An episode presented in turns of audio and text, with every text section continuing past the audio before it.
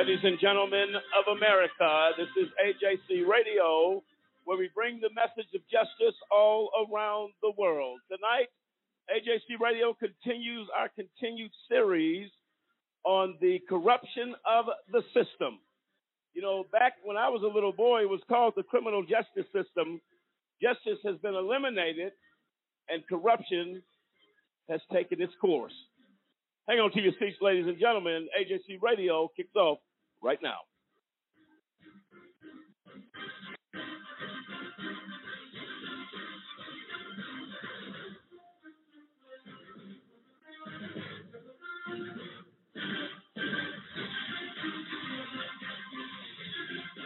And there you have it. I'm Lamont Banks along with David Banks, Demetrius Harper, Kendrick Barnes, Dave Zappolo, Samson Riddle, William Williams, Clint Stewart, and the entire AJC radio team tonight as we get ready again to start part two of our series uh, dealing with the system. Uh, and not only the system across the United States of America that has gone really off its course, but right here in Colorado, in El Paso County, uh, along with the district attorney's office, the CSPD, uh, Detective Brian Corrado, and some other key players we're going to talk about tonight. Judge Aaron Sokol. Uh, we have a lot to discuss, but again, we had, last week was an opportunity to lay really the the uh, the foundation, if you will, for where we're going to be going and what we're going to be dealing with as we continue to expose the corruption. And there's no other word you can use for it, uh, and the abuse of power by CSPD. We're going to get into all of that tonight. David, really quickly, uh, give us a little bit of a recap uh, prior to us going to break and coming back of where we're going as far as last week and where do we, where do we go from here? Well, typically, uh, uh, what we discussed last week was uh, first of all, anybody can find themselves on the, on the end of this uh, a corrupt system. Um, it's not very hard for anybody to comprehend if you go protect your property. Yep. It only takes uh, one bad apple, one bad cop to really screw your life over. The sad thing about the system is everybody comes to defense of bad police officers, bad judges, and bad prosecutors.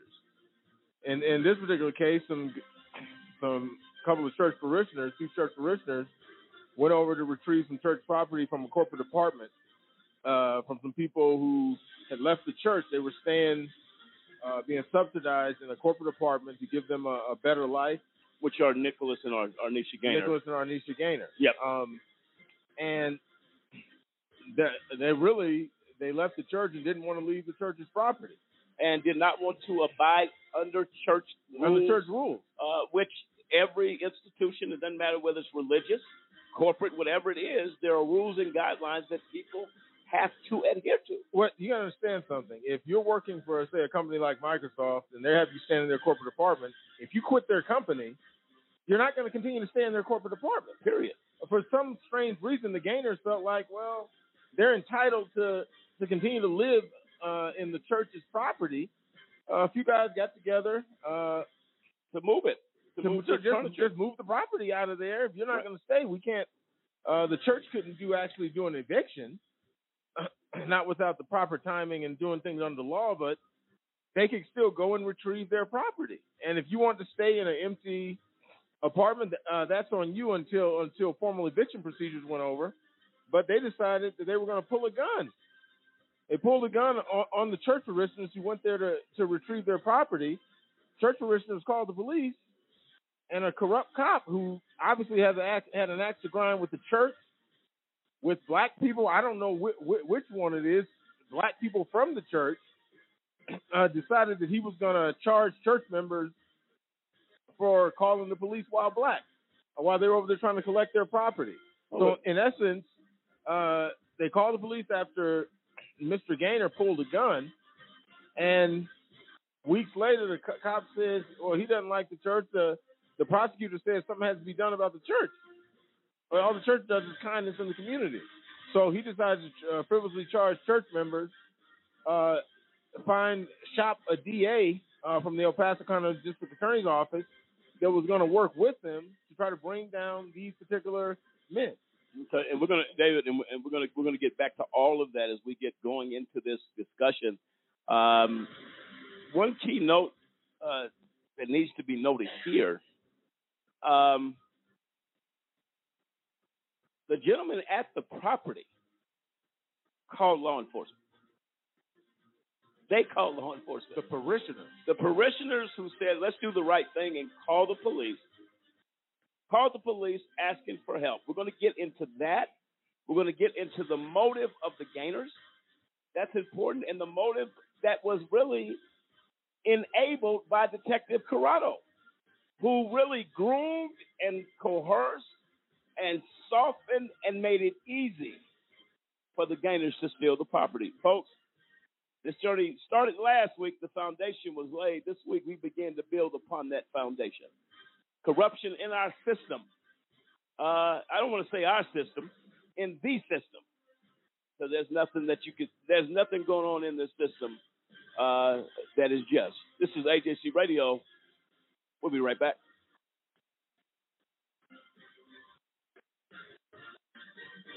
Do you know anyone who's been sent to prison who's innocent? The United States is experiencing record numbers of exonerations in cases where people were wrongfully convicted of crimes they did not commit.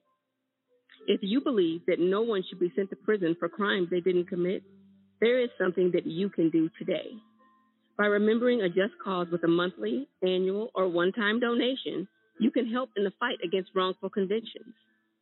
Call a just cause at 855 529 4252 or visit a-justcause.com and click the donate button. A Just Cause is a 501c3. Wrongful convictions are wrong. Let's be the voice of those who can't speak from behind the wall.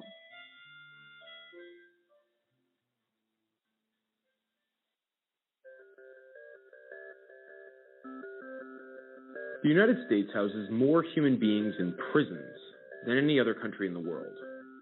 This is true whether you're counting total numbers or in relation to population size. This wasn't always the case. The number of prisoners in the US began to rise dramatically in the 1970s. So, what changed in America compared to other countries? While there are several competing theories, a look at the data reveals that a significant part of the prison growth in the last 40 years has been driven by the war on drugs. Here's the data. By 1980, there were over 315,000 prisoners in state and federal facilities. 57% were violent offenders, 30% were property violators, such as thieves or those convicted of fraud.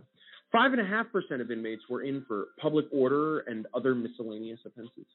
And the remaining 7.5% were nonviolent drug law violators. 10 years later, the drug war had grown, and the total American prison population had more than doubled to over 740,000 inmates. The proportion of offenders in each type of crime had also changed dramatically. The most growth occurred in the nonviolent drug offender population, which grew to a significant 24%. And this last statistic actually understates the influence of the drug war on prison populations. Many studies have shown that drug prohibition causes violent crime by leading to the formation of gangs and cartels. And thus, it is safe to say that the number of violent criminals under prohibition is higher than it would otherwise be. From 1990 to 2000, the drug driven population growth continued. By 2000, the total prison population had almost doubled again to over 1.3 million inmates. And by 2010, the prison population was up to 1.6 million people. The growth has started to settle and even decline in recent years, but the proportions of offenses are retaining their post 1990 levels. America's unique methods of enforcing drug prohibition seem to parallel its unique prison population. And one has to ask is our country really better off with so many nonviolent drug offenders behind bars? Are drug users likely to be cured from addiction by being locked up? Has locking up dealers and users lessened the demand for drugs? Certainly, the effects on overall usage could not be called a success. And yet, we spend billions every year on this war and lock up hundreds of thousands. Surely, there must be a less costly approach to addressing drug use in America.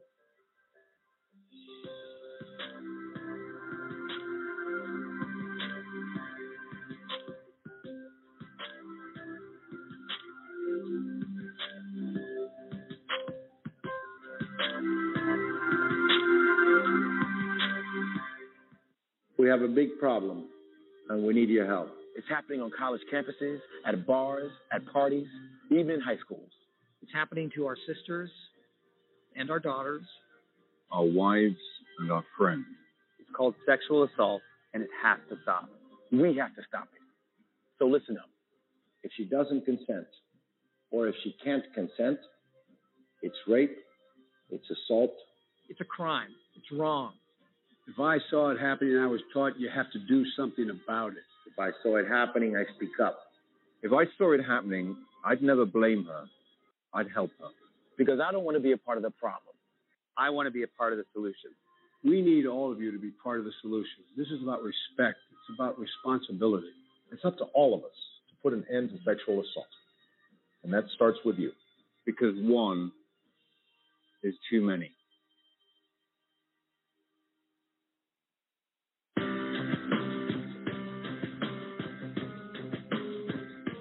How often does our justice system get it wrong, convicting innocent people of crimes they did not commit?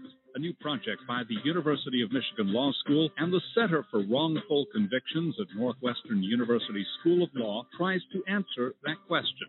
In the last 23 years, more than 2,000 people have been convicted of serious crimes and later exonerated, according to the National Registry of Exonerations. By far, the largest segment was almost 1,200 defendants falsely convicted because of large scale patterns of police corruption, generally in drug and gun cases. Of the remaining 873 defendants exonerated, nearly half were wrongly convicted of murder, and of that group, 101 were sentenced to death. On average, it took more than 11 years for a conviction to be set aside. Why does the justice system get it wrong? In homicides, the biggest problem is perjury and false accusation, most often by supposed eyewitnesses. False convictions in adult rape cases are primarily based on mistakes by eyewitnesses, while false convictions in child sex abuse cases are often for fabricated crimes that never occurred. 2,000 exonerations may seem small in a nation with more than 2.3 million people behind bars, but there are far more false convictions than the report contains. Most false convictions are never formally challenged, and those convictions that are successfully overturned receive little or no attention from the media, according to the report's authors.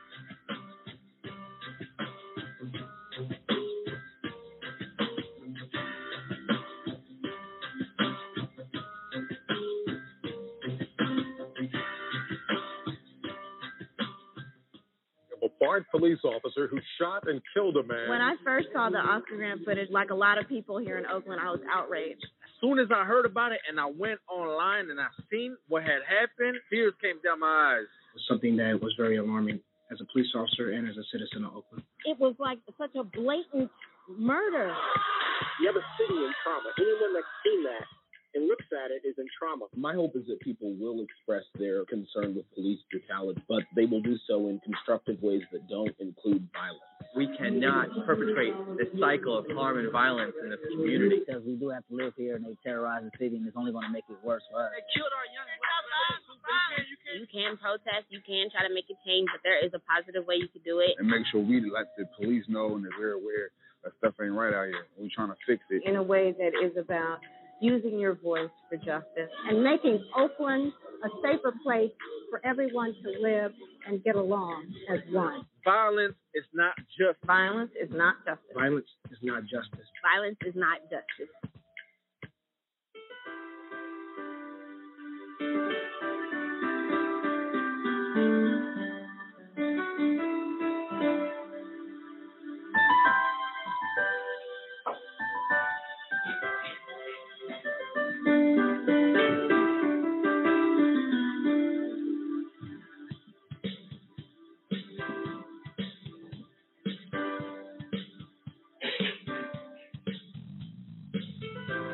Welcome back, ladies and gentlemen, to AJC Radio tonight as we have again started our journey, if you will, a week ago in regards to the corrupt system that was once called the criminal justice system in this country.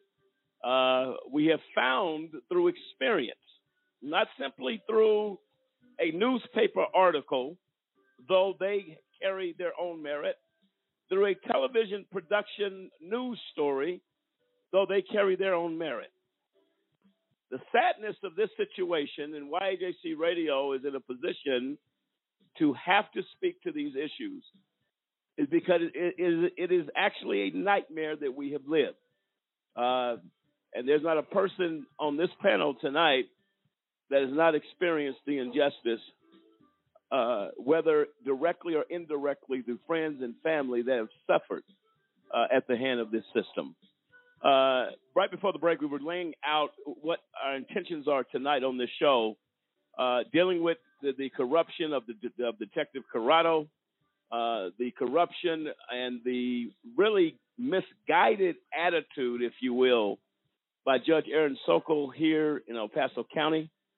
Uh, the prosecution, the district attorney's office, uh, at one point uh, were simply focused on on getting a win under their belt, not looking for the story or the truth of the right situation, but simply to uh, do what they have done. Dave, um, very informative last week on the show, uh, laying out this foundation. Uh, very emotional uh, as well.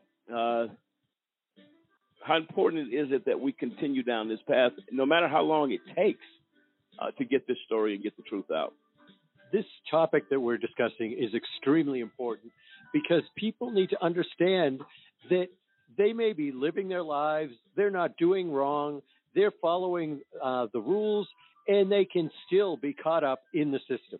It's so easy in our system today. I mean, you heard years ago that you heard um, the head of the Russian police where they said, Show me the person, I'll show you the crime.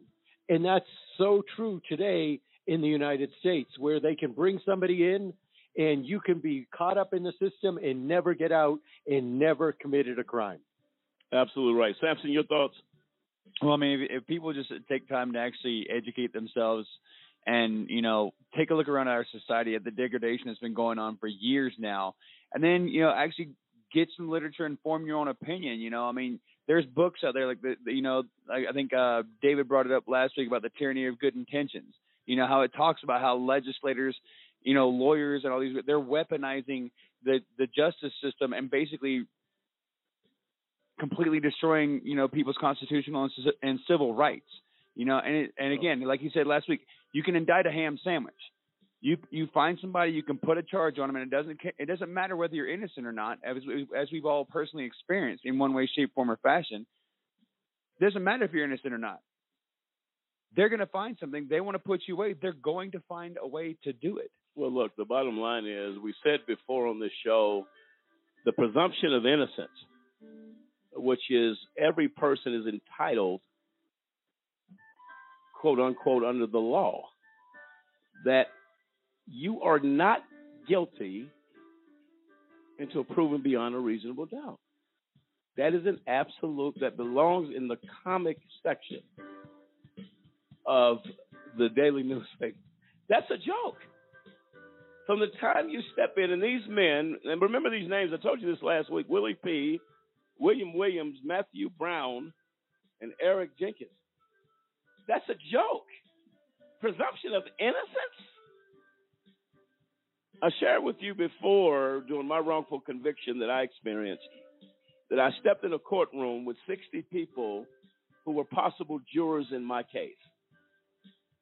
And my attorney posed the question to each of them, and he said, How many of you believe that my client is guilty because he sits at the defendant's table?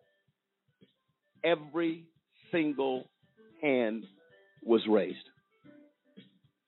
And he said to the jurors, he said, Do you understand how uncomfortable my client must feel right now?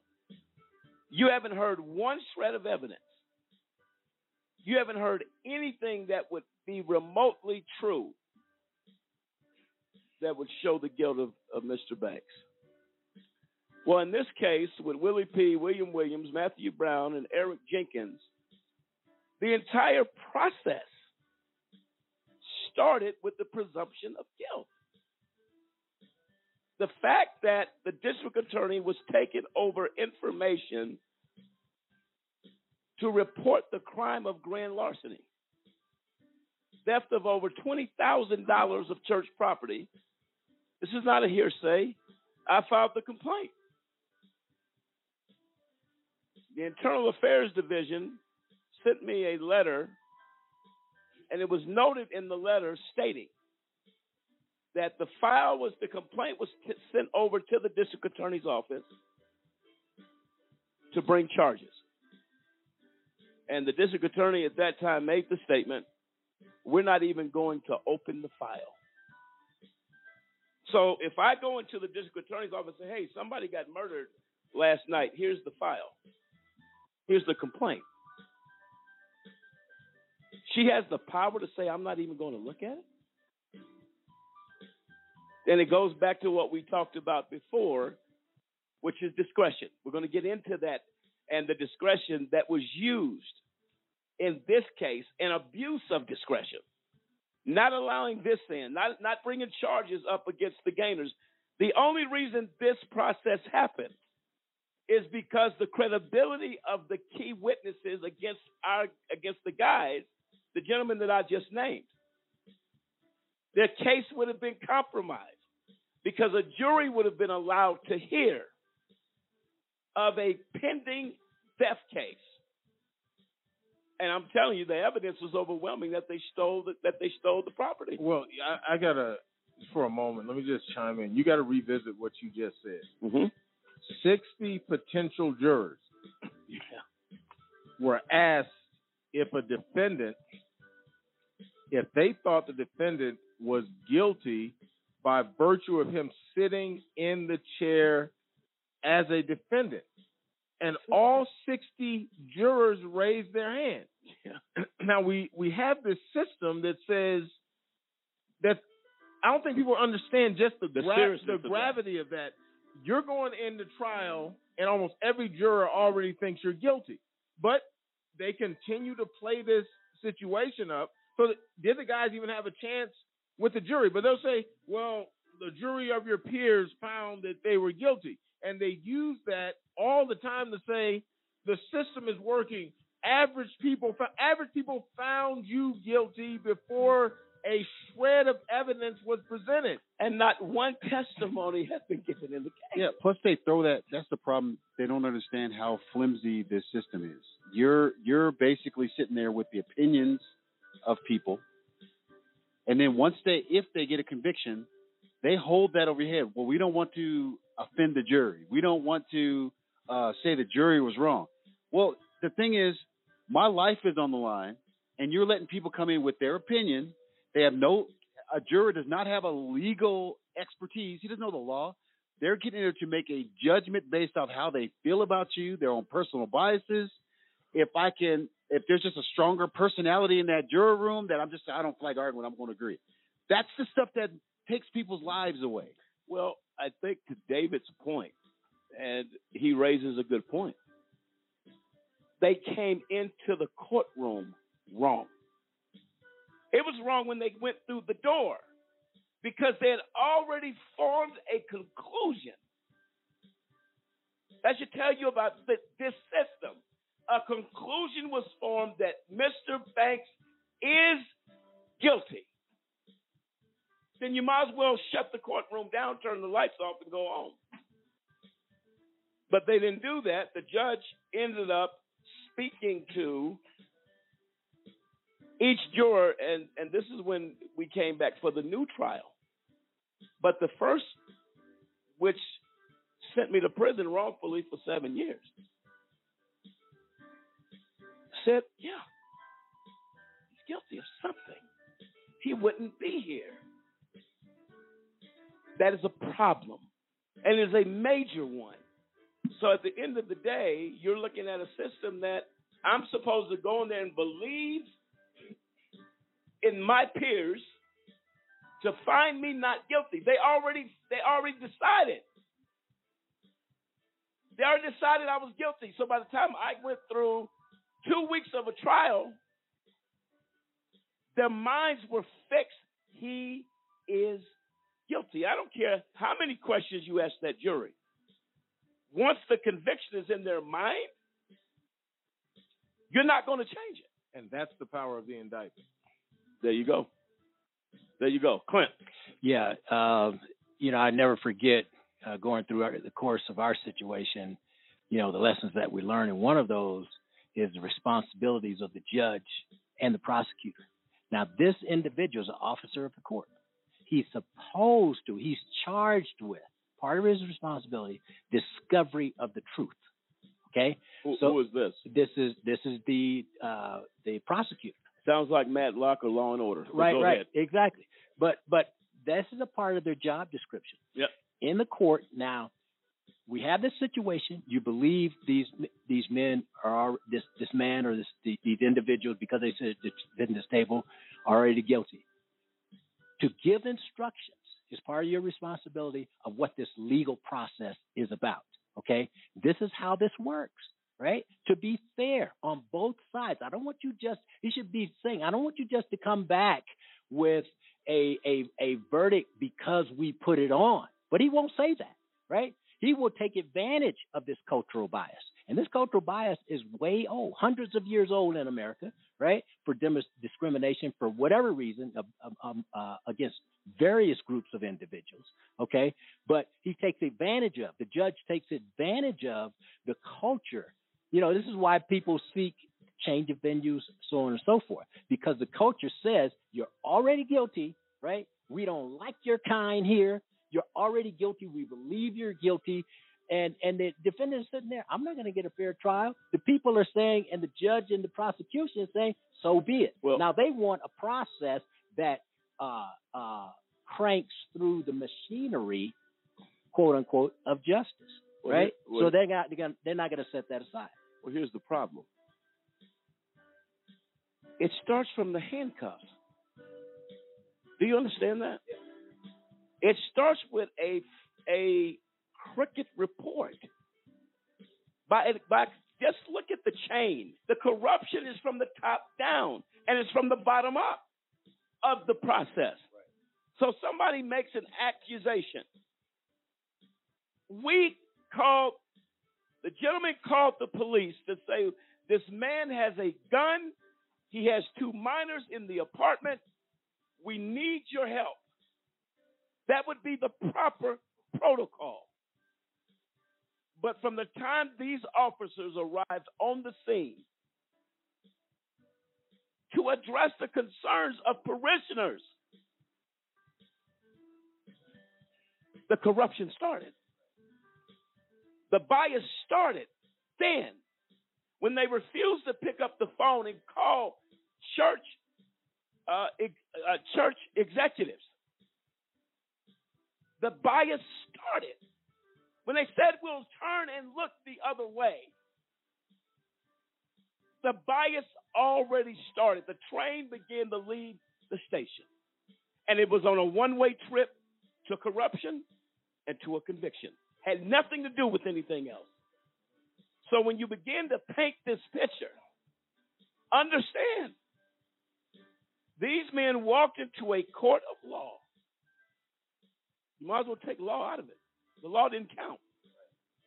They walked in there law abiding citizens. We will reference Willie P., Matthew Brown, Eric Jenkins, and William Williams as law abiding citizens who walked into a system believing we did nothing wrong here. We simply went to retain property. These men were not armed. They had no weapons. They didn't come with a scene or a disruption. They walked to a door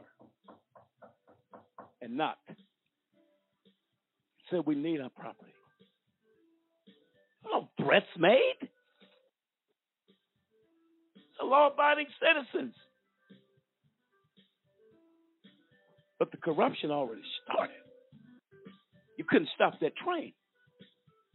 You go into a courtroom It is evident Nick Gaynor is a liar. It is evident Arnisha Gaynor is a liar. And if you want to talk about child abuse, they coerced their own son to lie. That's the child abuse I'm talking about. Justice? Fairness? A referee to ensure equal fairness? It does not exist. Demetrius. You know, Lamont, as you're talking, you see your point to it starts with the handcuffs. And I'm looking at this detective. You're supposed to, a detective's supposed to get both sides of the story. And I look on their website, the mission statement says, This is Brian, uh, Detective Corrado. We believe that we, the police, derive our powers from the people we serve, and we will never tolerate the abuse of our police powers. He was totally abusing the power with these four men. Who, uh, what statement did you just read? This is from the Colorado Springs Police Department. Oh, he didn't even, he, it's all like you said. This is theater. This so is what- made that statement? no, this is their mission The statement. mission Oh, statement. Yes. So again, Brian Corrado is a part of the police department. He doesn't even follow this because everything that they say on their website, he did none of those things. What's a joke? It's a joke. So you tell, just like you said, he when when he went there, he, it was his motive, and he wanted to soil to ruin these men's lives because he didn't get. We had the receipts. The receipts are there. How can you steal property that Proof is there. receipts? They always say, "Got your, uh, you, we had the receipts. We had the receipts." Well, the system then says we don't want you to put certain things of In- that receipt In ev- into evidence. Why not? Why not? If it's the evidence that is brought in to make and form a conclusion to the process, everything should have been allowed. Here's the paperwork from the church, the purchase order of property totaling over $20,000. Here is the lease. Who's the who is the person on the lease? Colorado Springs Fellowship Church. The church is the, the, the corporate apartment is under the church. You would think in a normal situation when I lay that out to the officers, which was provided. Here's our lease. It's like you're showing up at my house and telling me, oh, I can't be there. Pardon me. Here's the lease. Here's my key. And you say, well, you have no right there. Here's my name on the lease. Here's the name on the lease. And not only on the lease, as the officer of the church. These, as we said last week, are the facts. And when you when you just spell a little bit of what we spelled out tonight,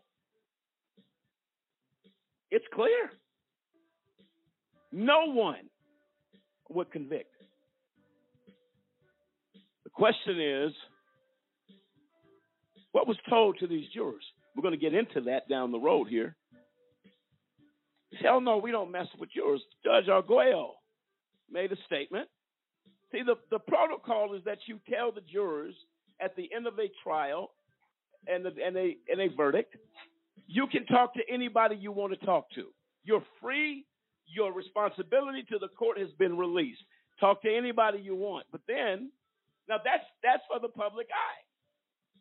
Thank you so much as they stand in their black robes and looks at the juror and says, "We appreciate your service to our country and to our system of diplomacy."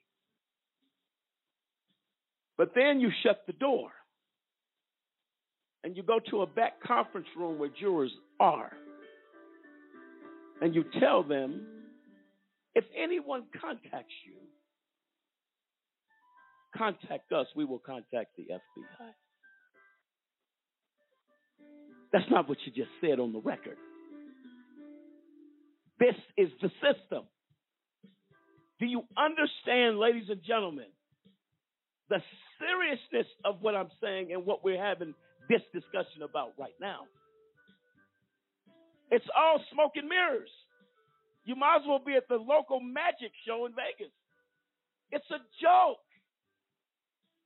That's why people die for this injustice. People hurt, they suffer for this injustice. These four men have suffered as a result of this injustice.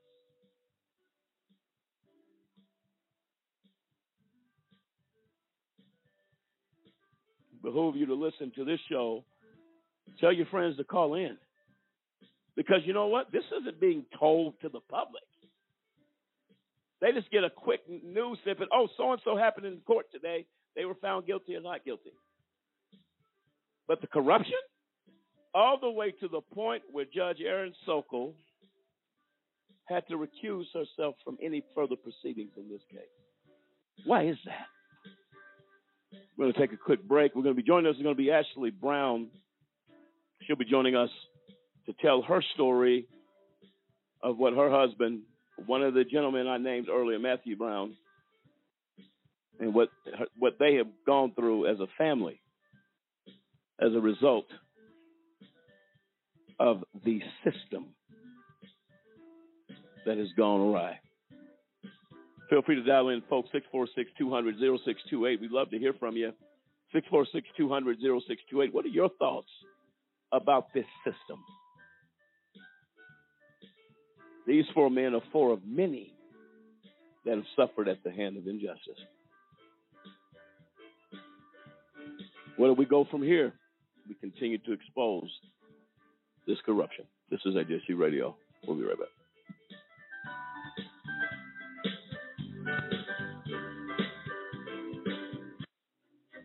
Here are 50 white guys. Here are 50 black guys. Here's how many white guys can expect to go to prison in their lifetime. The chances amount to 1 out of 17. Now here's how many black guys can expect the same thing. The chances are 1 out of 3. Why? Lots of reasons. It's complicated, but one thing is clear there's racial bias at every level of the criminal justice system. When blacks and whites commit the same kind of crimes, blacks are more likely to be arrested. Once arrested, they're more likely to be convicted. Once convicted, they're more likely to serve longer sentences. Look at the numbers in America's so called war on drugs. About 14% of American drug users are black, as are about a quarter of drug sellers. Yet blacks are 34% of the people arrested for drug crimes. And those convicted of drug crimes, 46% are black. By the time we factor in sentencing, there are actually more black drug offenders than white ones in state prisons and in federal prisons. In the end, the incarceration rate for drug crimes is 10 times higher for blacks than it is for whites. These are the facts. Racial disparity in America's war on drugs is one big reason that one out of three black men can expect to go to prison in their lifetime.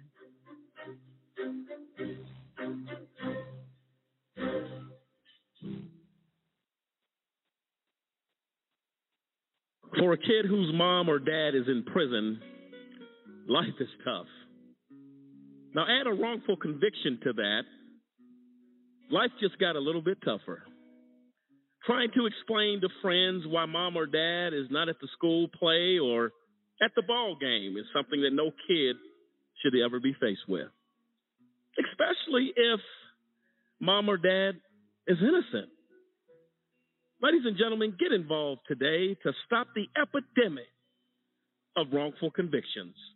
By remembering a just cause with a monthly, annual, or one time donation, you can help in the fight against wrongful convictions. Call a just cause today 1 855 529 4252. We seek justice for the children as they go to bed at night and mom's not there, dad's not in the other room to make them feel safe.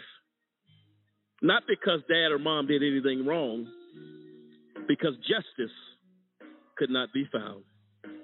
Join us for the children, for they truly are our future.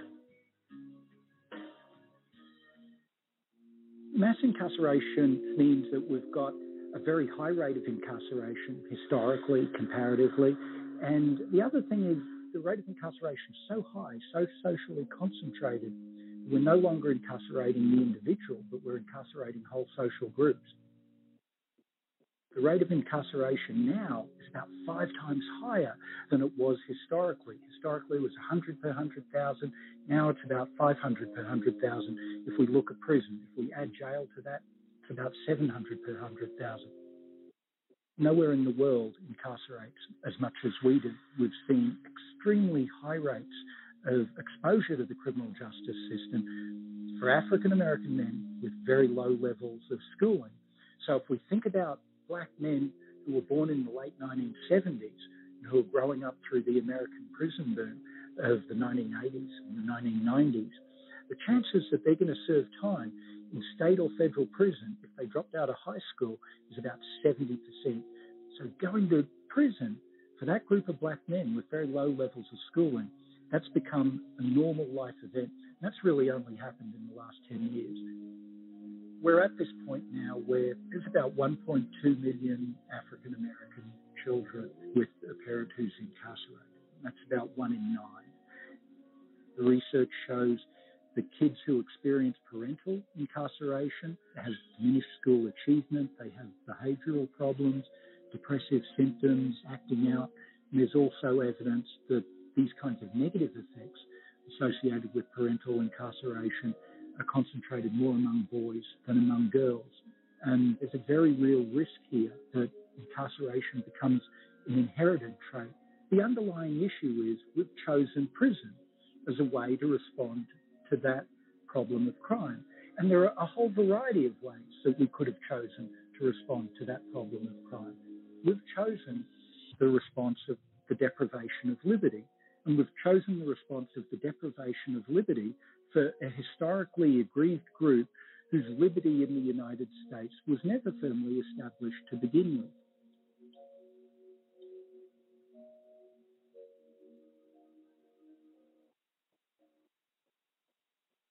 She's coined a new term for the times we're living in. Brace for it, parents of America. Alternative facts. Alternative facts. Oh, what? Alternative facts? Lies and fibs, also known as stereotypes or false narratives. It's like saying black history began with slavery. That's offensive. Or that we'll never see another black president in our lifetime. What about me? This Black History Month, we're focusing on the facts, not on as facts. Indisputable. Truth. Real. Black girl magic is real. Black boy joy is real. Black wealth real. Black beauty is real. Black support is real. Black excellence is real. It's real. Black love, that's real. Black lives are real. I'm real. Black history didn't begin with slavery, and it doesn't end with the Obamas, whom we love and miss. No, like, really, we really miss you. Facts.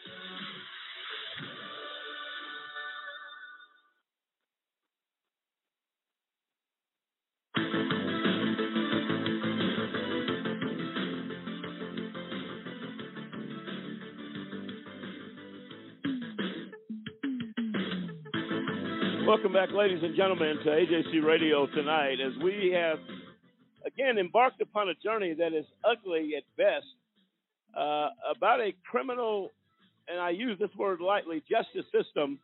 We call it now the system that has really taken over this country in a way that has become very dangerous, uh, very toxic, uh, and no matter who you are, uh, someone, if not yourself, or you know someone who has been touched by the criminal justice system uh, in a very negative way, uh, there's a reason for that. Uh, those numbers are not there simply by chance. Those numbers are there because the reality is we have a system that is broken, and it goes beyond broken. It is completely uh, torn down, if you will. It's, it's imploded. Uh, and we have an opportunity and a responsibility to speak to uh, these injustices. And again, it's not based upon hearsay or, uh, well, we just heard this or heard that. No, we have lived it. Uh, and we continue to live it in this country everywhere. Uh, and we'll get into some of that other stuff later. People sitting in prison. I think the guy just got out after 44 years uh, wrongfully convicted. That's a quick. That's a quick bleep snippet. That's all it is, and they move on to the next story. But nobody's talking about the 44 years. 44 years he lost. Um, it's, un, it's uncomprehendable. We're going to get into some of those examples uh, in the next two weeks. Uh, not next week, but the following week when we come back live on the air. Uh, I believe we have a caller in queue.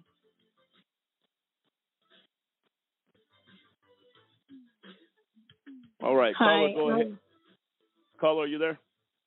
Yes, this is Gwendolyn Lawson. I'm the attorney um, that is on the that was on the case for Eric Jenkins, Willie P, William Williams, and Matthew Brown.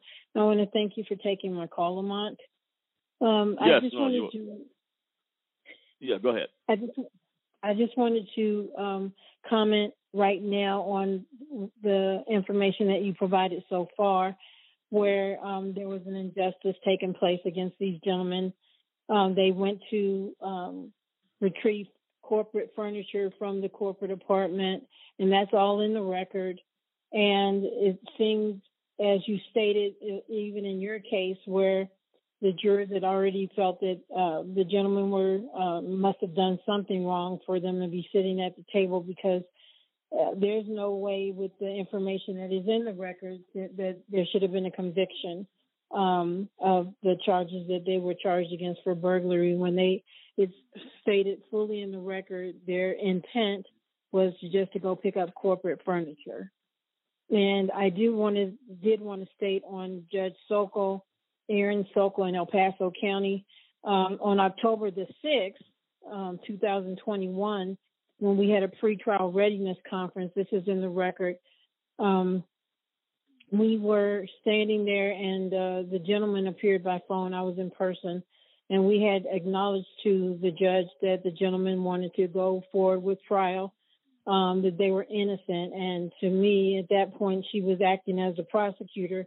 Um, she kept stating, making the statement, "Well, this is a good deal. This is a good deal, but it's not a good deal if you're innocent." Um, to take some type of plea agreement from the prosecution if you're innocent.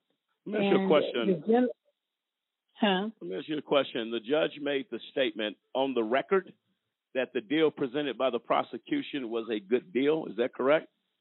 That's correct. Which is completely out of order.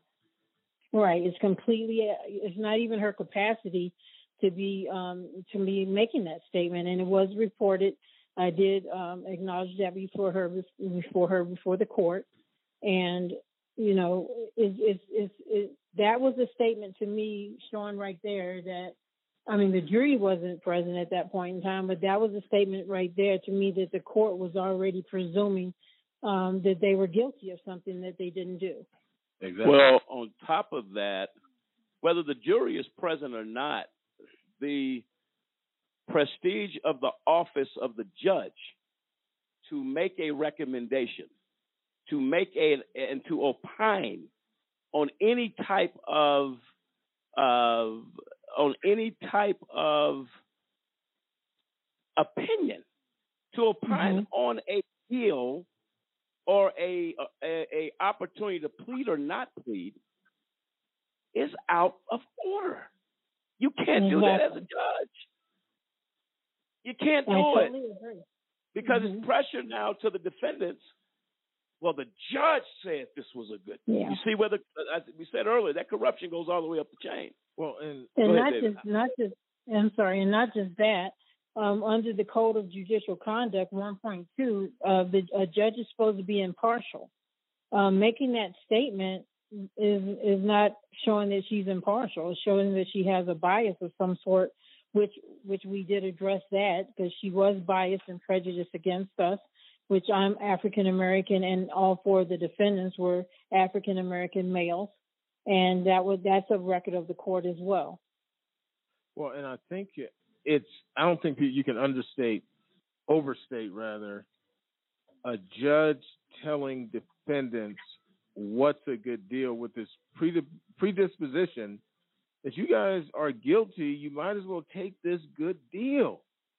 I think Yeah. you're guilty. I think you're guilty based on that fact. No evidence has been presented. But me, a sitting judge who, who, who's overseeing the trial, I believe you're guilty. Therefore, I'm telling you this is a good deal. Now, how does anybody possibly think that that judge, as you said, uh, uh, Ms. Lawson, is going to be impartial, and that there's any possibility that these men will get a fair trial? It's it's it's the epitome of I, I, it's the epitome of injustice and the epitome of corruption, and, and and it shows you. Finally, it shows you how crony the system is, and that the deck is stacked against you. It's rigged against you because not only is the prosecutor against you, they proved that the police officers were uh, against you. Now the judge is against you.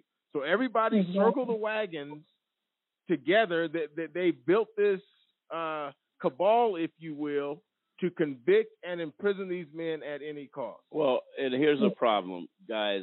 Um, one of our researchers uh, came up with some information. David, you talked earlier. Somebody mentioned Microsoft. That if Microsoft, uh, Dave, was that you? That if David, that if Microsoft, if that was been a corporate office by Microsoft, the police would have accompanied executives from Microsoft and got and, got them out of that out of that property, right? Uh, Miss Wright, you had some experience in this type of thing. T- tell the folks what you what you know. Yeah, I worked for a company that was uh, an international company. We had corporate housing all over the world, not just here in Colorado, but all over the United States. Like I said, different foreign countries.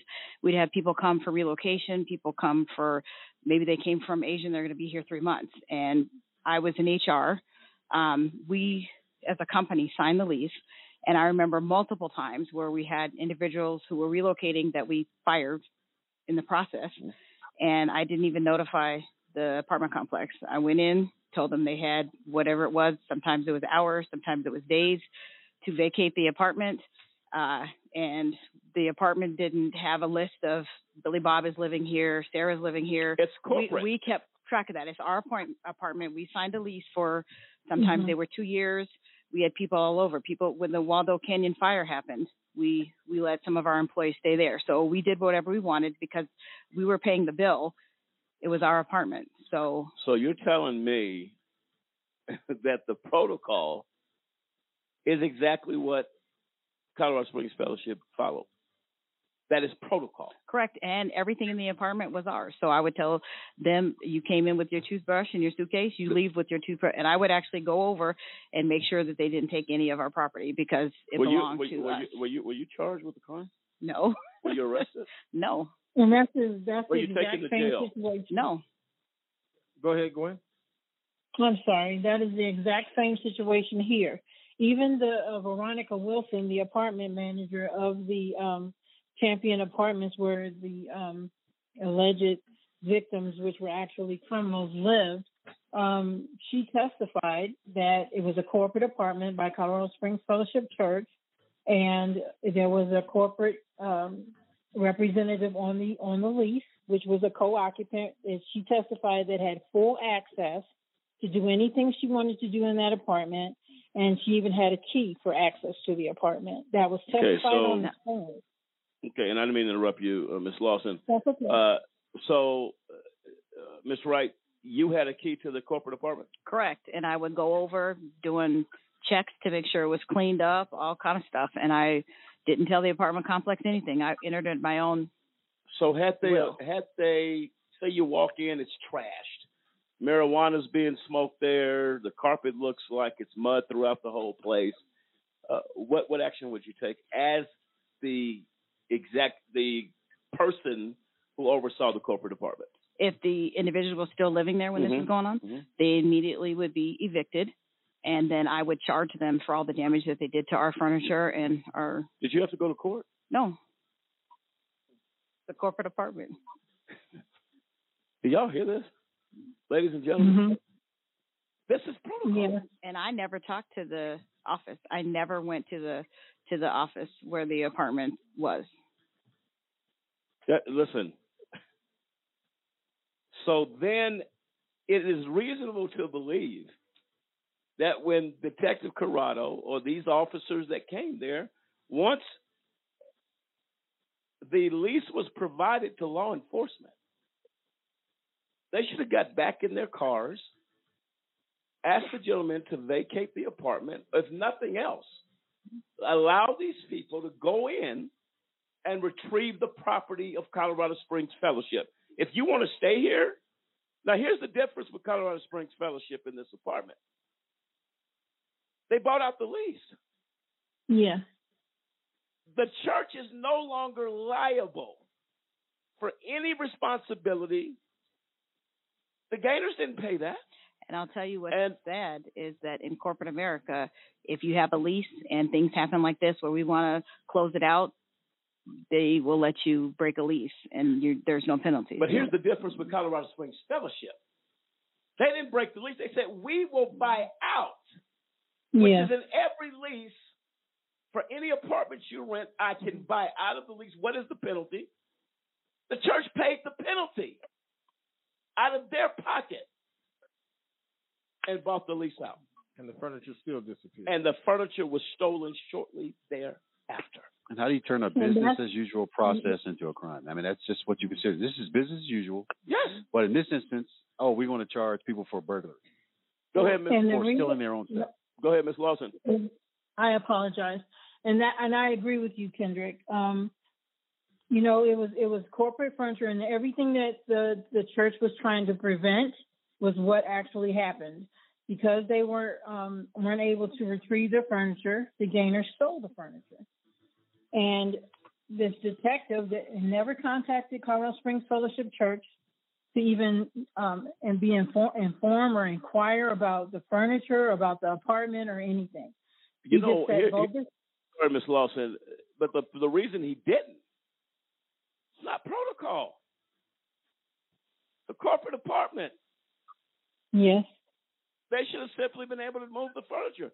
My understanding is that the church actually brought uh, bags for the Gaynors to put their personal property in, since the furniture was no longer going to be there. It was not their responsibility to do that. The apartment, Okay. upon finding out that the furniture had been stolen, uh, was left in disarray. Filthy. That's correct. A major part of the burglary charges is intent. And it's all throughout the discovery, the information that the gentlemen were there to retrieve the furniture. That's and it. that Not only seems like it was just totally disregarded. not only that, Miss Lawson, they were sent there to retrieve the property by an occupant on the lease. Exactly. It, I it- agree. it- Even more. it it it adds even more reinforces the fact of their intent. They didn't just these defendants just didn't decide one day let's get together, uh, run over here and and take some property out of this guy's house. They, Didn't work that There way. there was nothing even remotely close to this even happened. They were asked to go over there at on the behest of the occupant and the church to retrieve church property. That was it. It just Yeah, goes to show that's you correct. you have sadistic Keystone cops, a kangaroo court, all come together to just convict somebody for the most ridiculous uh, scenario that, that you can imagine. And I'm talking about destroying lives. Because Yep. putting a, a felony conviction in the United States is a serious, serious issue in this country. We're gonna go ahead and play the. We're gonna go ahead and play the clip, uh, Miss Lawson. If you can hang tight with us for a moment, I want our listeners Sure. to hear this clip of. Um, I want our listeners to hear this clip uh, regarding the uh, actions uh, taken uh, in a news report that was done here that sp- explains the side which Direct Detective Corrado felt it unnecessary to find out. This report will tell it. Let's play the clip. Colorado Springs is accusing police and the El Paso County District Attorney's Office of racial and religious discrimination. The Colorado Springs Fellowship Church has filed a federal lawsuit claiming authorities didn't properly investigate a $20,000 theft. Chief investigative reporter Chelsea Brentzel is live outside the church on Wind Chime Place to explain. Chelsea? Bart and Lauren, this all started with church members here who say they were trying to help out a family in need. They paid to put up the family in an apartment and then furnished it.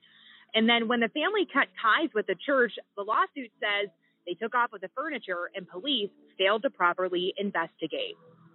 A 23 page lawsuit filed in federal court by Colorado Springs Fellowship Church accuses Colorado Springs Police and the El Paso County District Attorney's Office of violating church members' civil and religious rights. It was so outrageous, uh, so without merit. We felt that this was a personal targeted attack against the church and its parishioners. The case centers around what took place at an apartment the church paid for and allowed a struggling family to stay at. The lawsuit says in August, the church learned that the family was in violation of the church apartment lease regarding the possession and use of a firearm to threaten an individual. The church says it advised the family of the violation and gave them 30 days notice to move out stating that they needed to leave the $20,000 worth of furniture and other church property inside. But when that 30 days was up, the family was still there. Church members went to the property to change the locks, the lawsuit claims the family granted them permission to enter the apartment. But shortly after, they say a tenant brandished a gun and a young boy came out with a baseball bat. Church members say they immediately left and called police. The church vice president says police never contacted them for an interview about what happened. But police quickly turned suspicion to the church members and charged them with several felony crimes, including burglary and stalking related to that day. Eventually, the family living in the church apartment moved out, and the $20,000 worth of church property was gone. The Colorado Springs Fellowship claims police never investigated their report about the alleged theft. According to the lawsuit, the church says defendants racially profiled the plaintiffs and assumed, at least partly because of their race, that they presented an enhanced threat to public safety. They looked the other way. They did nothing, and to this day, they have not been arrested. They have not been charged. That's unequal justice. The El Paso County District Attorney's Office declined to comment on this lawsuit, telling 13 Investigates that there is an ongoing criminal case against church members. The Colorado Springs Police Department did not respond to our request for comment. Reporting live in Colorado Springs, Chelsea Brentzel, 13 Investigates.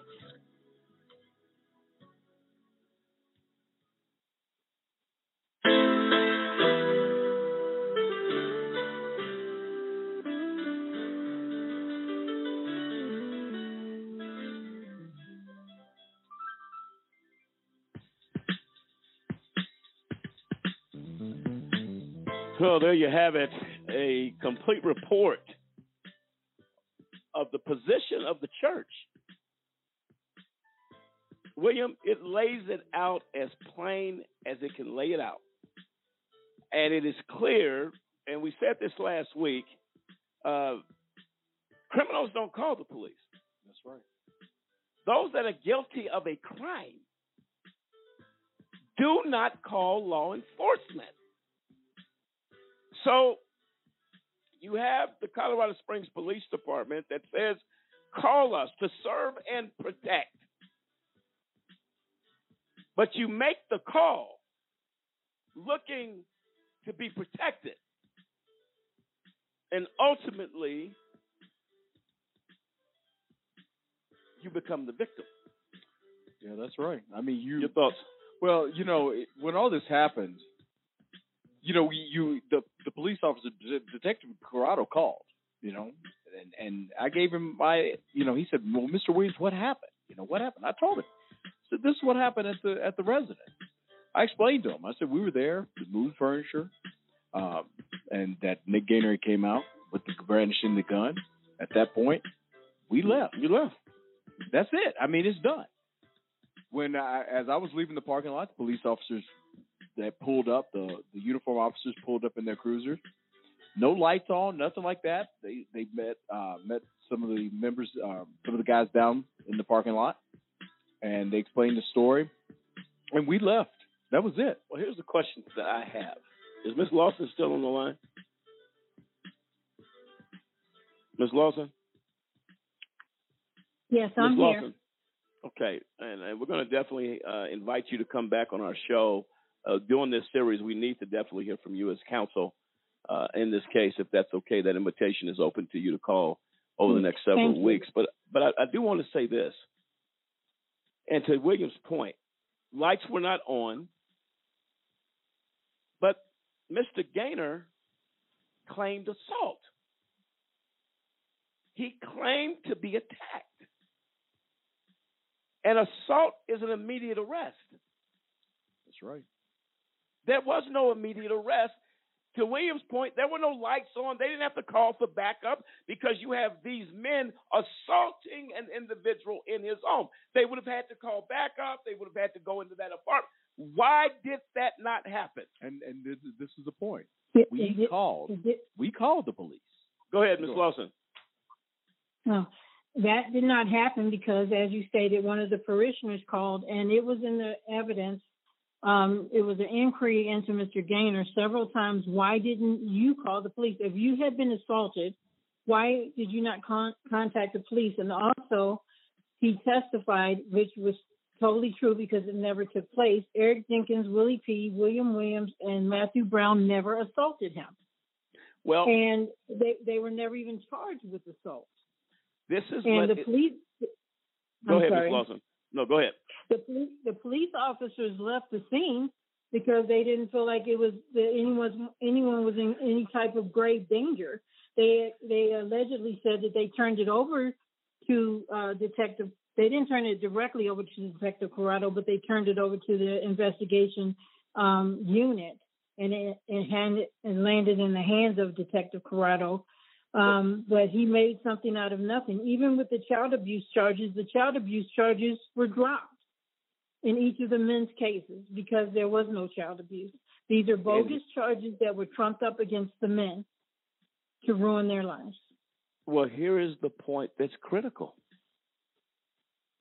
You left the scene, officers did, uniformed officers, the scene of an alleged assault. That was the that was the entire foundation of Mr. Gaynor's testimony. Is I that he agree. was attacked? Then the question is, which goes to the credibility of Detective Corrado. If the officers left not seeing an intimate threat, the common the protocol is in a call of assault that officers stand by. They stay at the location for a period of time to ensure that the, those that committed assault do not return, that you're there to protect the family because an assault has happened. They left. Why did they leave? Because no assault took place. Thank you. And if you want to get into just how clownish and ridiculous this guy, Nick Gaynor, let's talk about his testimony at trial. First, he said Yeah. he was he was assaulted. Well, the cops obviously didn't see that he was assaulted, or they would have arrested somebody there on the scene if he said these guys assaulted me. And finally, he testified in court. That's this is how big of a clown Nick Gaynor is. Nine guys actually beat him up for 45 minutes.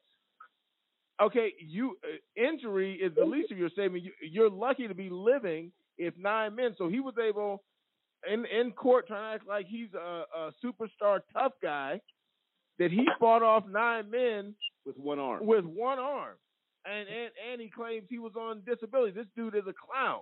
Well- so that that's what it. And but yet, in a court of law, Judge Sokol saw this. Corrado knew this. The prosecutor knew this. They knew he's obviously lying about. Uh, he's a liar uh, in the most fundamental basis, and they still allowed uh, the case to proceed, the prosecution to proceed, and a conviction to attach. Well, on top of that, um, you have an officer on the stand that says there was no forced entry into the apartment, which means someone opened the front door. And according Well- to the lock, according to according to the locksmith, I'm coming to you, Miss Lawson. According to the Okay. locksmith, Mr. Gaynor opened the door, allowed 20 minutes to pass as the locksmith changed the lock, and had a conversation with the accused that this was church property. You know the deal. We told you this when you moved in. You decided to leave the church. That's fine. But you're not taking our property. The locksmith testified How do you come to, if you thought this was your house, I can promise you if someone shows up at my door with a locksmith and begins to change the locks, I'm going to have some questions. Man, what are you doing? The reason Mr. Gaynor couldn't do that, it wasn't his place. He let the locksmith change the lock. Period. And I'm in did you do agreement with that. I- I'm in Go agreement Ms. with that. Lamont.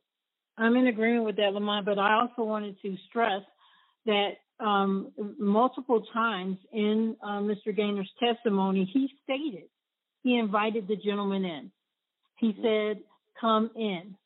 It was his ignorance that he didn't look on the other side of the door. If he didn't do that, to see who was on the other side of the door, three times at least, he stated, "Come in." So if I'm hearing "come in" on the other side of the door, I'm going to come in, and I was, and he was, he invited them in. And they had a peaceful, cordial conversation. Exactly. That's the testimony of the locksmith. It was a cordial, professional conversation until he was told, you need to leave the premises.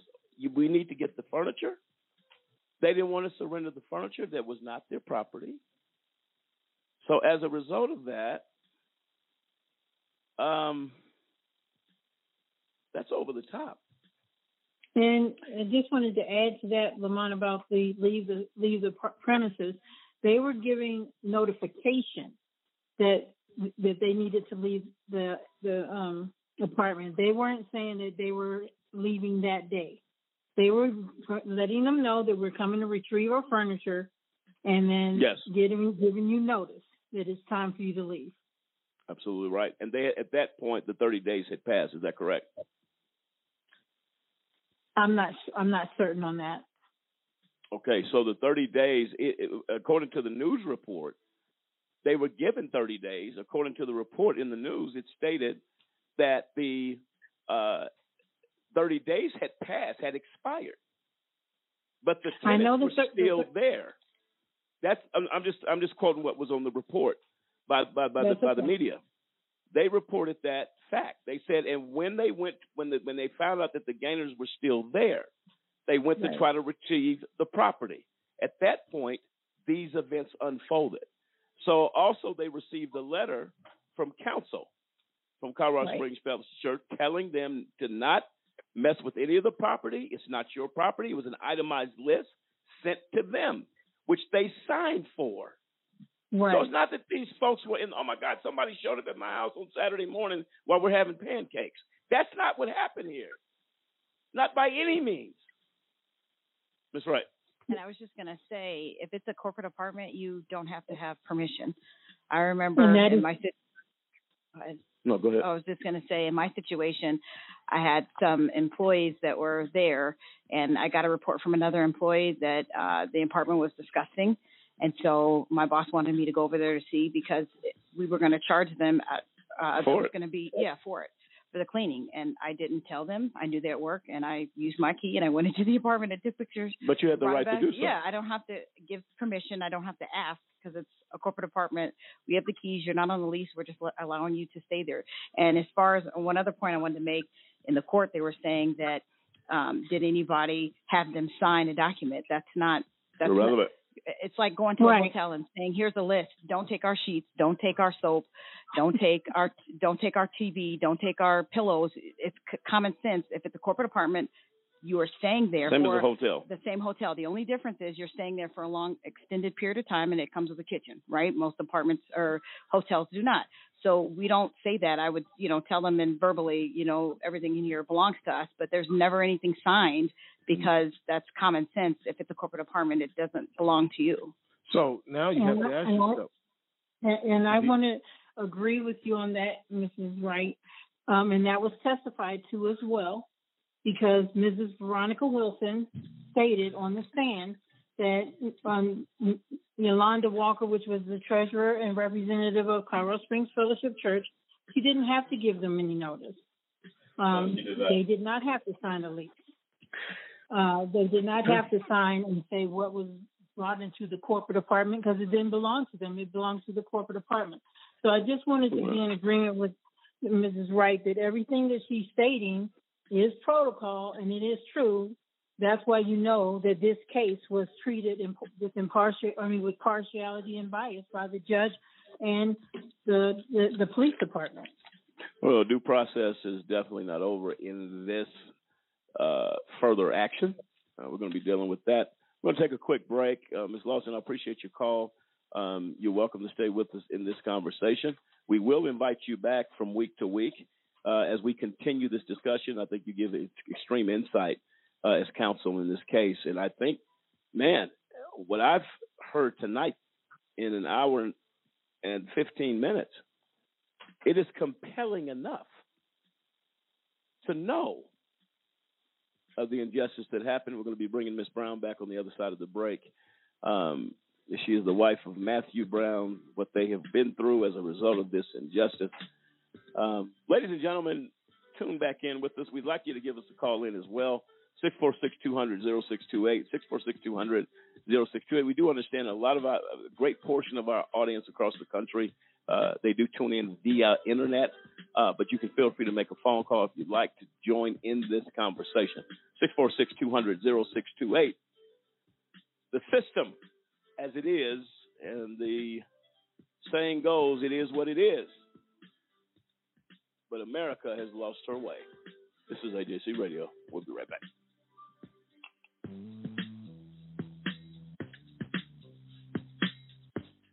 Diversity is a huge part of our society. We need it. It's instrumental, it's invaluable. If you leave out certain people, you then in turn really limit creativity and society's ability to solve problems. That's what we can do in the next four years. Our world is not singular. There are so many voices and experiences that deserve to be heard and expressed. Diversity is really the key to life. Without diversity, life becomes stagnant. It acknowledges and values the importance of everyone, which makes us as a country even better. Martin Luther King, he had a dream. It was for everybody to be united. To stand up for freedom together. Without diversity, there's no progress. And that's what Black history is. Black history. More than a month. Let's just be honest. When we look across the street to the Supreme Court and we see equal justice under law, um, when you have drug laws so severely, disparately enforced against some groups. Let's, let's take African Americans, for example. There's no difference between black and white marijuana usage or marijuana sales, in fact. But blacks are about 3.7 times more likely to be arrested for it.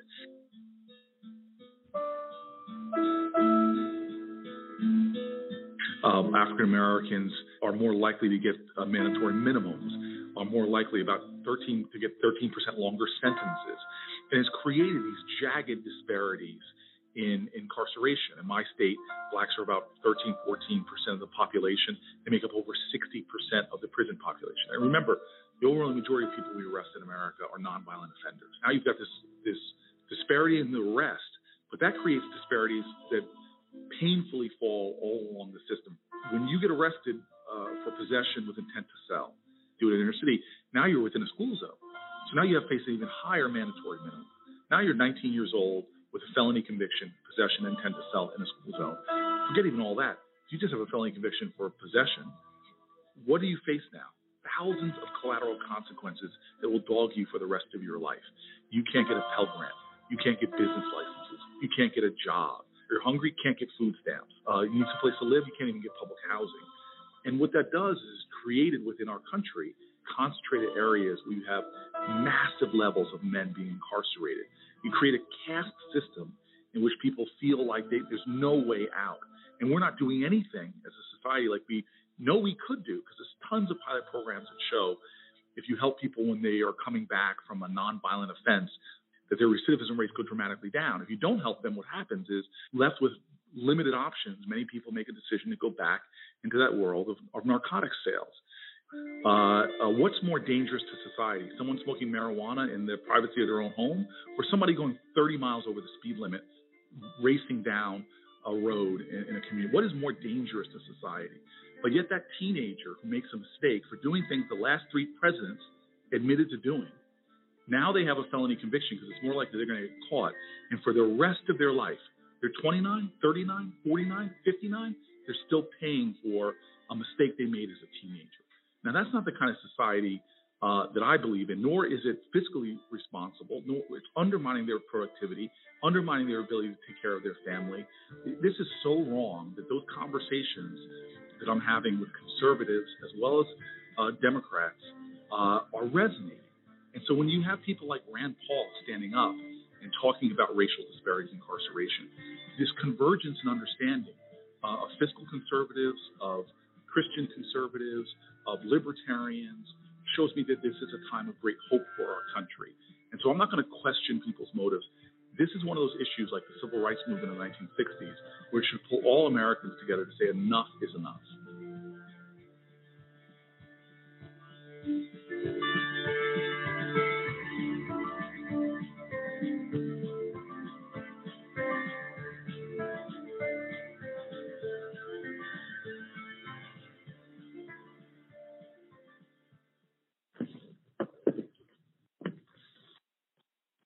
Let me tell you who to blame. Blame the boy lying at your feet, his body oozing life through the hole in his stomach where the bullet tore him apart. Blame him for challenging you, for not looking away and for not backing down when you pulled out the gun. Blame your mother for bringing you into this world when she was but a kid herself and for dragging you up, not bringing you up. Blame society for not giving you hope. Blame your father for not being there the man who looked after himself instead of looking after you. Blame the gun in your hand for making you a target, for making you more likely to be picked on. Blame the dead boy, blame your mother, blame society, blame your father, blame the gun, blame anyone but yourself for not being strong enough to put down the gun, to break the cycle.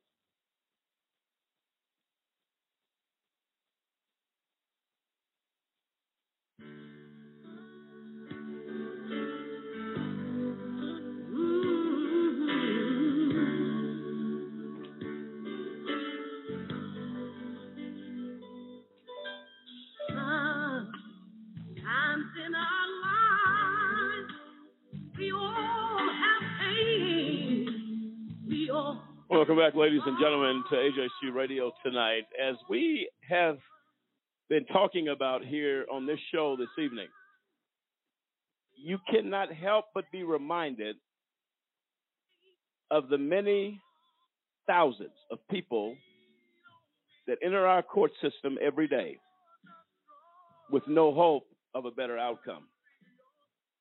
As I sit here tonight, I'm saddened by a system that at one point people believed in. People believed that if you were innocent of a crime, if you stepped into a courtroom, justice would prevail. As a little kid, you believed that. As your parents told you and advised you to stay out of trouble, do the right thing, obey authority, do all these things that we're taught as children. Only years later to run into an act of injustice that to me signifies the definition of cruelty. We deal with that issue tonight. Willie P., William Williams, Matthew Brown, Eric Jenkins have been a casualty of this system. It is our responsibility as advocates to call out such behavior. Right now, we're going to bring Ashley Brown in. She is the wife of Matthew Brown, one of the gentlemen I just named. Um, Ashley, thanks for joining us tonight and being a part of this show. Yeah, thanks for having me. Um, it has to be disheartening. Um, I don't know, however you grew up, you believed. I think everybody believed in a uh, a decent system because most people are not caught up in it, at Yeah. least until something like this happens. Um, Matthew is a someone I know personally, uh, good-hearted man. Um, didn't deserve what happened to him. Give us your thoughts of what happened.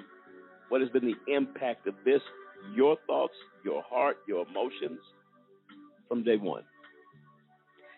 So I would say the biggest thing to me is Matt can be friends with anybody. I mean, you know, you meet him for the first time, he's immediately your friend. Um, and that's how him and Nick were. Um, they were friends. You talking about Mr. Gaynor? Yes. Okay. Yeah, they were friends. I mean, they would go play basketball together. They went to basketball games together. These men were friends. Mm-hmm. So I have pretty much been very angry the whole time. It hasn't been um, a ton of sadness, but my emotions have been anger just with the system. Um, you know, somebody that you called a friend that could stand up and testify about you um, and say all of these lies about you. That's the worst part to me. Mm-hmm. Um, so you have this guy that you're going to basketball games with. You're befriending him. It's my understanding that Mr. Brown went as far as to present a vehicle um, when the Gaynors had no way of transportation. And ladies and gentlemen, I need you to hear this as clear as you hear anything on this show. Surprised him. Yes. Uh, I do, and I actually saw the video, Mm-hmm. and we're going to be playing that probably in the next um, couple of weeks on the air. Um, if not tonight, a little later in this program. We're, we're against the clock a little bit, but how that vehicle was presented to him, an act of kindness. Yes. The saying goes, no good deed goes unpunished. This is the epitome of that. Yeah. And the thing is, Lamont, is these people had nothing. That's the thing that gets me. They had nothing, but they were given everything. And to turn around and lie and do what they did, it it it makes me furious. It makes me furious. And then reliving this tonight, hearing all this stuff all over again, it just gets me angry and hyped up all over again. Yes. Um, you grew up believing in the system. For the most part, yeah. I mean, I think I think you do until you see otherwise. So it came to your front door. And how have you guys been coping with it? Um, there's been, you know, ups and downs. It can be um, somewhat stressful, you know, whenever you know that court dates are coming up. I think the sentencing part, um, or, or, you know, hearing what the verdict was, that was probably one of the most uh, stressful times um, because you sit there and you wait and you wait, and your future is kind of held in the hands of these people that you, as you stated, you know, it the whole system's set up, so they very well can come back with a guilty verdict, and just kind of weighing in the balance and waiting for that. It's very nerve wracking. Sure. What is your belief of the system now? It sucks. So there's no belief. no belief. Um, even to the point to where if I was to be called to be on a jury, I would sabotage that because the fact is is you could tell me that they were guilty and even maybe even have evidence that they are guilty, I probably still wouldn't believe it. I would think it was rigged somehow. Good point. Well, there's a point to be made here uh, when Ashley's talking about her view of the system. Uh, this has happened. People try to say people that the media and they see stories like George Floyd. More often than not, it's people's personal experience with the system that has them believing the way they believe. And you're not going to change what people have actually experienced. You can talk to your blue in the face and try to present the system in some sort of positive light. But when you've been negatively affected by the system and the system has hurt you and you've seen the corruption and felt the sting of it, you're just not going to believe in the system. So everybody's complaining, well, these institutions, they want everybody to believe into these institutions of government, but the institution of, of government hasn't earned, actually, they've destroyed trust with the American uh, citizens. Uh, Ashley, she didn't go through it personally.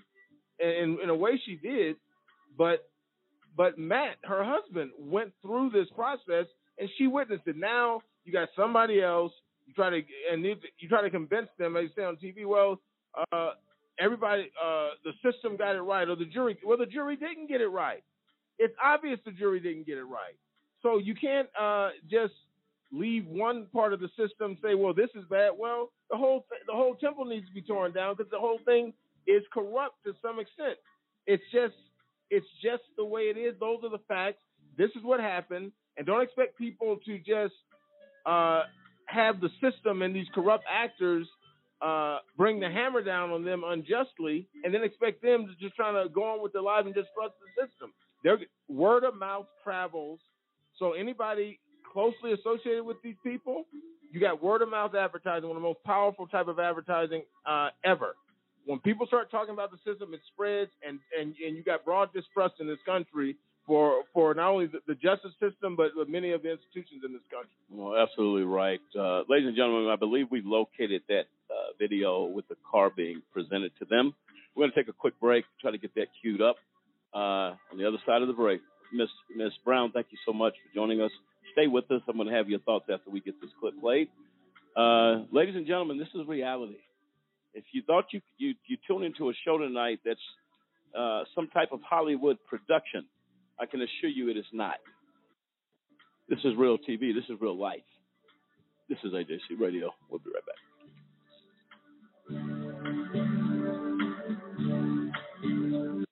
Black History Month is huge. It's a way for us to reconnect with our history. Continue to celebrate and acknowledge the immense amount of contributions that Black people have made. Black History Month is a celebration of culture. Another opportunity for everyone to remember that we're all human. And to have a month that reminds people that Black history is American history. More than just having names and numbers and dates that are in a book. To remember how important it is to be Black. I think that the important Black History Month is that if you don't know where you came from, you're not going to be prepared for where you're going. We all stand on the shoulders of somebody else. If I stand tall, it's because I'm standing on the shoulders of those who came before me. Black history. More than a month. There are no loose ends in TV procedural dramas. At the end of the hour, the bad guy always gets what's coming to him. Unfortunately, the real world is a lot more complicated. We know from the work of the Innocence Project and other organizations in the Innocence Network that the system doesn't always get it right. According to the National Registry of Exonerations, since 1989, nearly 2,000 people have been exonerated of crimes they didn't commit. What people don't realize is a good number of those people pleaded guilty to crimes even though they were innocent. In fact, in nearly 10% of the nation's DNA exonerations, people pleaded guilty to serious crimes and agreed to serve significant prison time because the system is stacked against them, especially they are poor and people of color. That's right. The stakes are so high that we have innocent men and women agreeing to serve long prison sentences. A system that puts that much pressure on people to plead guilty is a problem. Visit guiltypleaproblem.org to learn more about the men and women who are pressured into pleading guilty to crimes they didn't commit. And join us in demanding that our elected officials do something to protect the innocent people who get caught up in a broken criminal justice system. Thank you. Odds of becoming an astronaut 1 in 13,200,000. Odds of being struck by lightning 1 in 576,000. Odds of dating a supermodel 1 in 88,000. Odds of bowling a perfect game 1 in 11,500. Odds of being trapped in an elevator 1 in 24,528. Odds of catching a ball at a major league game 1 in 563. Odds of an injury from shaving 1 in 6,585. Odds of tripping while texting 1 in 10. Odds of getting cancer in your lifetime 1 in 2 men, 1 in 3 women. It's up to us, To change the odds for our generation. for the ones we love, for our future. If you don't like the odds, stand up. Stand up to cancer.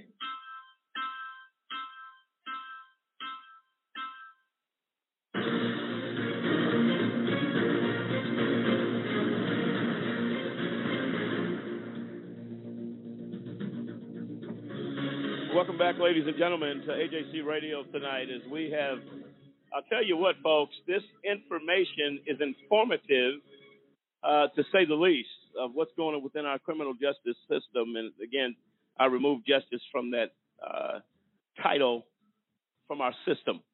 uh, that has done some wrong things. We joining us tonight is is Miss Brown, Ashley Brown, uh, her husband, one of the uh, casualties, if you if you will, of injustice, Matthew Brown, talking about the relationship that uh, uh, Mr. Gaynor had with Matt, and and you know they're going to different events and outing events, makes the dagger stick a little bit more uh, when you hear uh, the actions of Mr. Gaynor. We do have the clip uh, of him being presented with the car, uh, uh, Ashley, uh, from your husband, Yeah. who did a kindness Yeah. to him. Let's go ahead and play the clip.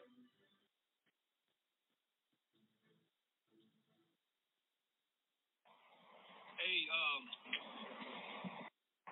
go ahead and keep this. Yeah, that's you. Get out of here, man. I'm for real. Get out of here, bro. Get out of here, man. Get out of here, yeah, man, that's you. Oh, man. All right. Yeah, matter of fact, where all the keys at? Yeah, I got another set of keys. Yeah, that's you, man. Get out of here, man. Yeah, that's why. I didn't need no help driving. I just wanted you to take it home. Really? Yeah, that's you, for real. This ain't no no video game. This for real. For real, bro. Yeah. Man, they about to go up, bro. Get out of here, bro. Yeah, bro. Man. But it ain't me though, man. This is Miss Rose, bro. This Miss Rose, man. I'm telling you. Ah, Yes. Thanks so much. I So that's that you. woman. So I mean, because I know you was just whipping it, you didn't really pay no attention to it. But I mean, you know, the four door, you know, same fit the fam in there. Yeah. They get like 40 miles to the gallon. Got the six foot kid going in now. Uh huh. Oh man. Yeah, that's you.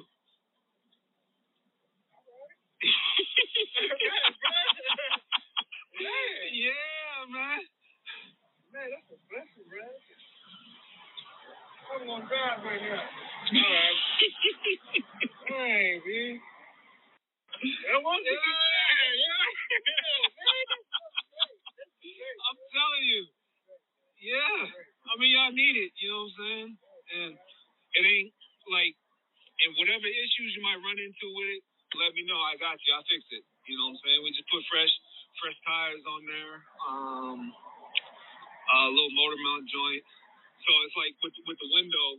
I was going to get that part today. It was the wrong part, so I'm gonna get that squared away for you. But other than that, it's right. It don't need nothing. You got um, we just come from, free oil change, and then the next one is half off. So all you gotta do is put insurance on it. That's it. Everything else is good. All right, man. Yeah. I gotta get on the phone.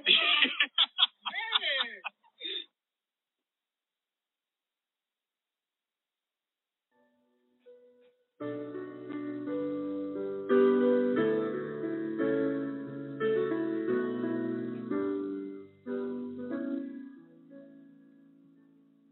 There you have it an act of kindness beyond words. What you just heard here was Matthew Brown. Ashley, when you hear that, what does that do to you? So it makes me sick. And I mean, I associate again my feelings with severe anger because what the audience couldn't see is the video. You know, and what was taking place in the video is Mr. Gaynor jumping up and down so excited, you know, about the kindness that was shown to him. Now, mind you, not only was there money you know, to buy the car, but there was time and effort put in to make this car um, safe and suitable for Mr. Gaynor's family. Well, you heard Matt say, you need this. This is for you. He he referenced, he said, this isn't me. Let me make one point very clear. This Pastor Rose Banks in Colorado Springs Fellowship Church. The very people in whom you have lied on. The very people that you sat down at a table and had dinner with. Matthew Brown, you would have thought the car was for him. But nobody tells that story. they had a car that was not worth anything. They said, What we'll do, Pastor Rose Banks, Colorado Springs Fellowship Church, said, We will go beyond the call of kindness because a family here is in need. So when you hear from people, you hear from a corrupt cop, these are the facts.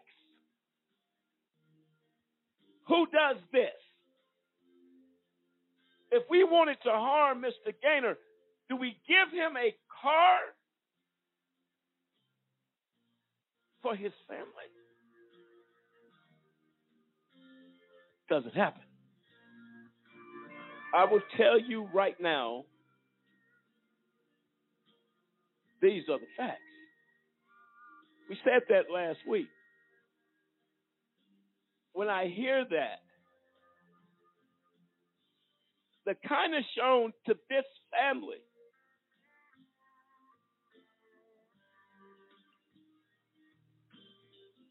and to hear and to walk into a courtroom to see the same man who celebrated on the parking lot. Man, I got to make a call. Man, I need to say thank you. Set on a stand and stab the people that did the most for you is injustice. It is cruel. These are the facts. What you just heard doesn't happen, but it happened here. So when you go online and you read all this nonsense, all these guys went up here and did this, and uh, Mr. Gaynor claimed an assault. Did the assault happen before or after you received a new car? When? That sounds like a man who has a problem with kindness. But you went into a courtroom. And the very people, the very church, Colorado Springs Fellowship, namely Pastor Rose Bay, said we will reach out in kindness where there's a need. Reputation of Colorado Springs Fellowship for 44 years has done this. These are the facts. This is the truth. Samson. Just listening to the, the story from this week and from last week, I mean, you hear unparalleled levels of love for this family. They were moved out of an apartment that had literally mold growing on the walls. They didn't have the level of clothing, you know, the nice clothing and everything that that that, that was provided for them. I mean, when we just hear about a vehicle where you know the church came together, led by the pastor, to provide a vehicle. Matt probably, you know, I know he put in time, sweat, blood, whatever he had to to make sure that that was working for that family. And have, for him to have to sit there and basically take a slap in the face for day after day after day while Nick and his family were up there lying on the stand. Because if you were there in the courtroom for 30 minutes and watched his testimony, he would not look anybody in there in the eye. How could you? He was looking off in some direction so he could get that lie out of his throat. But the fact of the matter is, he's going to have to live with it for the, for the rest of his life, knowing that he is a liar, that he used a corrupt system to steal from the people that pulled him up out of the gutter. And then Detective Corrado, God only helped that man and what's coming down the pipeline for him because he is the facilitator of all this. He covered their tracks. He encouraged them and coached them how to steal this money from a church that's done nothing but good in this community for four decades. Well, I'll say this to Detective Corrado. Had you made a phone call, you would have, anyone that sees that video knows without a shadow of a doubt. It is not what they portrayed it to be. Not even close. A jury should have been able to see that video. I guarantee you a juror that sees that. But Miss Judge Erin Sokol is too busy playing politics with a federal judge. Christine Arguello pushing the buttons and using her as a puppet. She wasn't about to see that. But the facts, the truth, is what you just heard. And one final note. Yes. That people, I don't want people to get the Colorado Springs Police Department, the El Paso County DA's office, they were all aware of these facts. Mm-hmm. Yet they still manufactured and proceeded with a with a malicious prosecution with these facts in hand. It's it's just unconscionable. And people think, but they're quick to believe because you wear a badge or you put on a black robe that you have integrity. That is simply not the case. These people are as human as anybody else. They chose to do this in light of all of these facts. That is the facts of this system. Absolutely right. And I want to say um, we have other people that will appear. We will have a uh, we won't have a live show next week, but the following week we will pick this up.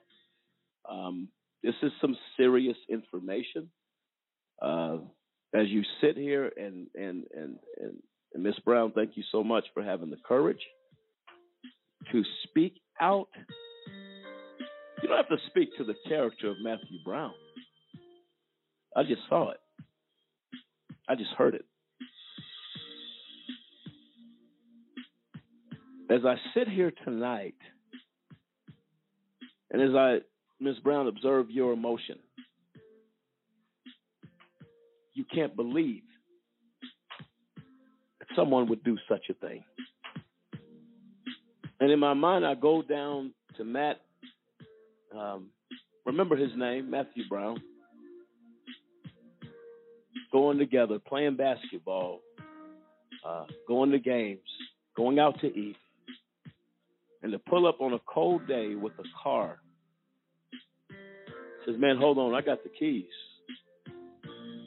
I don't need them.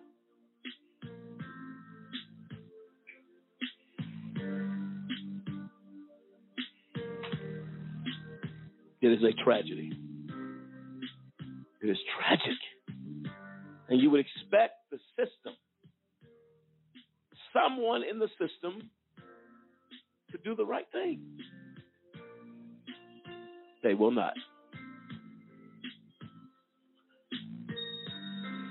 We're going to take a quick break. This is AJC Radio. We have three callers, two callers in queue.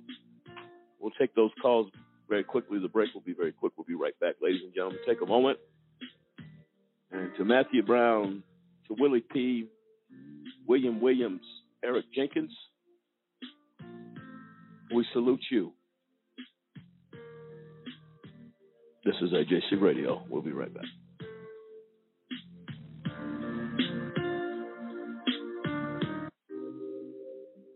Black History Month is a month of celebration, uh, a month of you know how far we've come, uh, our past, our people of today, uh, just a celebration of all Black culture. The opportunities that we have today would not exist without the sacrifices uh, of those before us. They really paved the way for us.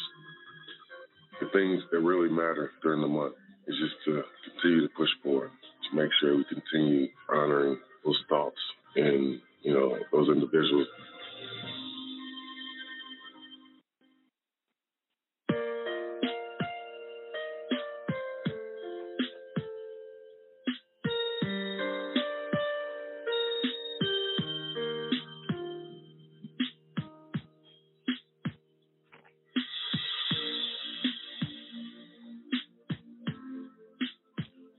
back, ladies and gentlemen, to AJC Radio tonight. I cannot express to you the emotion I feel at this moment.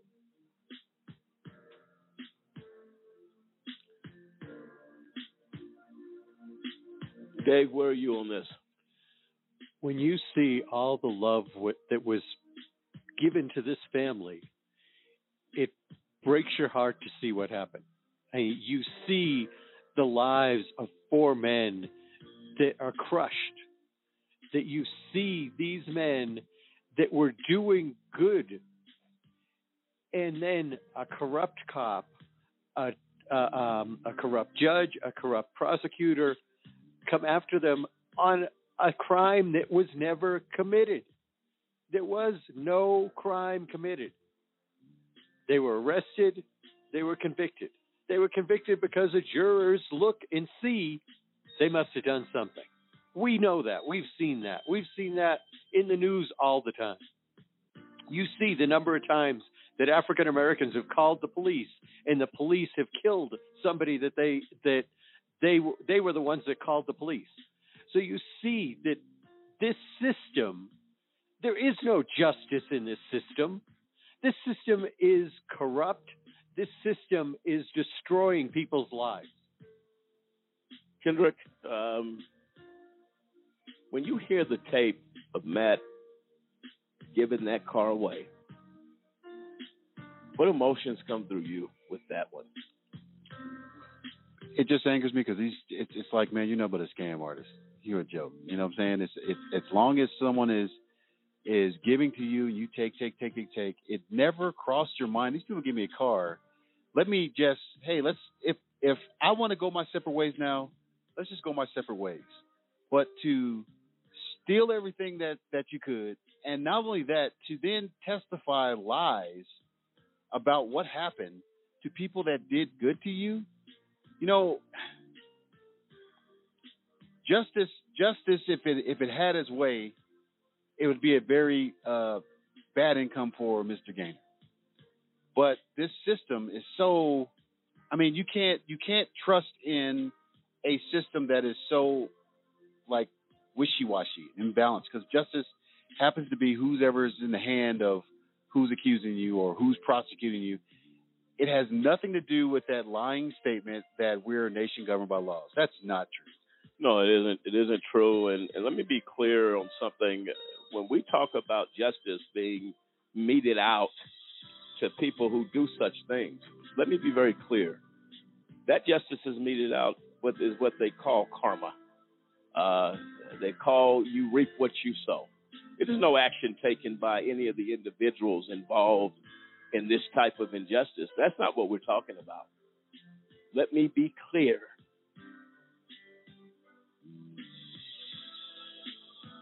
When I was a little kid in school, they told me, do good things to people because good comes back. You do bad things to people, bad things come back. It has nothing to do with an individual. Um, it is saddening to me. It is the most sad story as I went, as we went through this tonight, folks. Um, Clint, your thoughts really quick um, on what you heard with the car. Uh, how did that make you feel? Made me feel really sad. Uh, but you can see the individual is corrupt. But when you look at the system, to endorse it, to endorse it, and, and, and, and don't even investigate to see and to actually support him. Yep.